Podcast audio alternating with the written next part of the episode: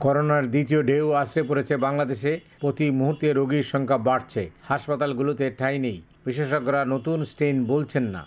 তাদের কথা গবেষণা না করে বলাটা হবে অবৈজ্ঞানিক।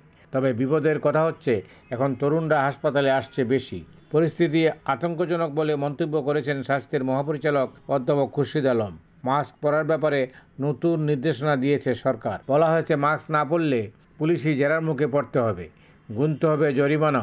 দু মাস পর রোববার এক হাজার একশো উনষাট জন রোগী শনাক্ত হয়েছেন। মারা গেছেন আঠারো জন। কর্মীটোলা জেনারেল হাসপাতালের চিত্র সপ্তাহান্তে একদম বদলে গেছে। পাঁচশো বেডের হাসপাতাল, এর মধ্যে দুইশো পঞ্চাশ বেড নির্ধারিত রয়েছে করোনা রোগীদের জন্য। দুইশত আগেও হাতে গোনা কিছু রোগী ছিল, এখন দুইশো পঞ্চাশ বেড প্রায় ছুঁই ছুঁই। হাসপাতালটির আইসিইউর দায়িত্ব রয়েছেন doctor Shahzad Hossain Masum. Voice of আমেরিকার এই সংবাদদাতাকে বলেন, আমাদের ফোন আবার ব্যস্ত হয়ে গেছে। চেনা অচেনা মানুষের কোলে। হঠাৎ করে কেন বেড়ে গেল? মানুষ হয়তো প্রাথমিকভাবে ভ্যাকসিনকে এটাকে মিস ইন্টারপ্রিটেট করেছে যে ভ্যাকসিনের প্রথম ডোজেই তারা সবাই ইমিউন হয়ে যাচ্ছে। সেই ক্ষেত্রে সাবধানতাটা অনেক কম ছিল। এটা একটা কারণ হতে পারে।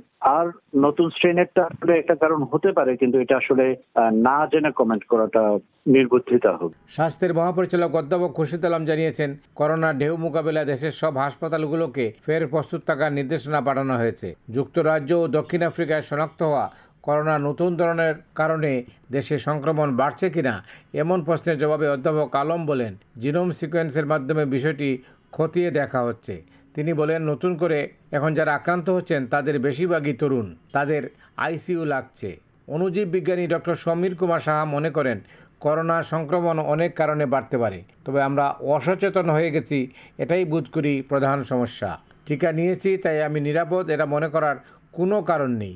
দুই ডোজ টিকার মাঝখানের সময়টা বিপজ্জনক, তাই অধিক মাত্রায় সচেতন হতে হবে। Motiur Rahman Chowdhury, Voice of America, Dhaka.